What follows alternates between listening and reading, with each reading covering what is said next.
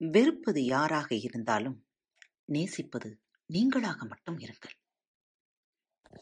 அன்பின் உறவுகளுக்கு இனிய வணக்கம். இந்த நாள் இனிய நாளாக அமையட்டும். இன்று திங்கட்கிழமை திருக்குறள் பகுதி.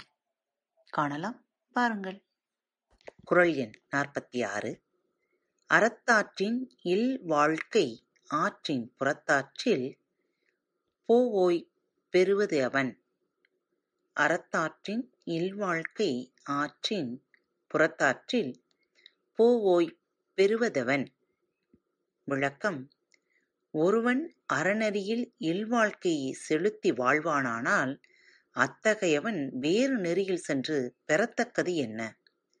மனைவியோடு கூடிய வாழ்க்கையை அதற்குரிய இயல்புகளோடு அறவழியில் நடத்தினால் இல்லறத்திற்கு மாறான பிற வழிகளில் போய் பெறும். பயன்தான் என்ன? குறள் எண் நாற்பத்தி ஏழு இயல்பினான் இல்வாழ்க்கை வாழ்பவன் என்பான். முயல்வாருள் எல்லாம் தலை. இயல்பினான் இல்வாழ்க்கை வாழ்பவன் என்பான். முயல்வாருள் எல்லாம் தலை.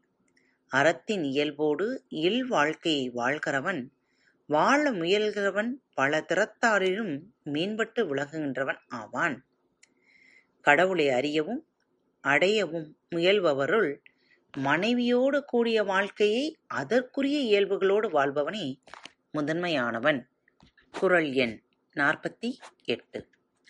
ஆற்றின் ஒழுக்கி அரண் இழுக்கா இல் வாழ்க்கை நோற்பாரின் நோன்மை உடைத்து ஆற்றின் ஒழுக்கி அறநிழுக்கா இல்வாழ்க்கை நோற்பாரின் நோன்மை உடைத்து. விளக்கம். மற்றவரை அறநெறியில் ஒழுகச் செய்து தானும் அறம் தவறாத இல் வாழ்க்கையை தவம் செய்வாரை விட மிகச்சிறந்த வல்லமை உடைய வாழ்க்கையாகும்.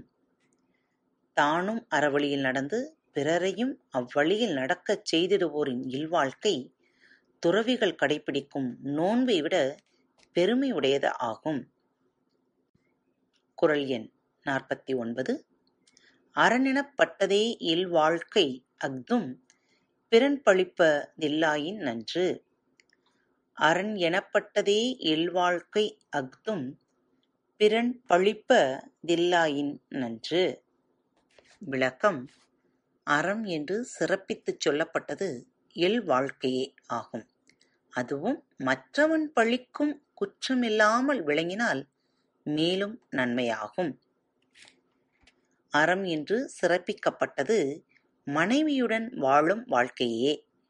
துறவற வாழ்க்கையும் பிறரால் பழிக்கப்படாமல் இருக்குமானால் நல்லது. குறள் எண் ஐம்பது. வையத்துள் வாழ்வாங்கு வாழ்பவன் வானுரையும் தெய்வத்துள் வைக்கப்படும்.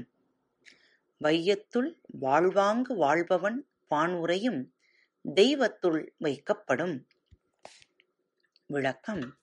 உலகத்தில் வாழ வேண்டிய அறநெறியில் நின்று வாழ்கிறவன் வானுலகத்தில் உள்ள தெய்வ முறையில் வைத்து மதிக்கப்படுவான். தெய்வத்துக்கு என எத்தனையோ அருங்குணங்கள் கூறப்படுகின்றன. உலகில் வாழ வேண்டிய அறநெறியில் நின்று வாழ்கிறவன் வானில் வாழ்வதாகச் சொல்லப்படும் தெய்வத்துக்கு இணையாக வைத்து மதிக்கப்படுவான். நேயர்களே பாரத் வலையொலி பக்கத்தை சப்ஸ்கிரைப் செய்யவில்லையெனில் சப்ஸ்கிரைப் செய்து கொள்ளுங்கள். ஃபேவரட் பட்டனை அழுத்த மறக்காதீர்கள். உங்களது கருத்துக்களை எங்களுக்கு மெசேஜ் மூலமாகவோ அல்லது இமெயில் முகவரியிலோ எழுதி அனுப்புங்கள். இப்படிக்கு உங்கள் அன்பு தோழி.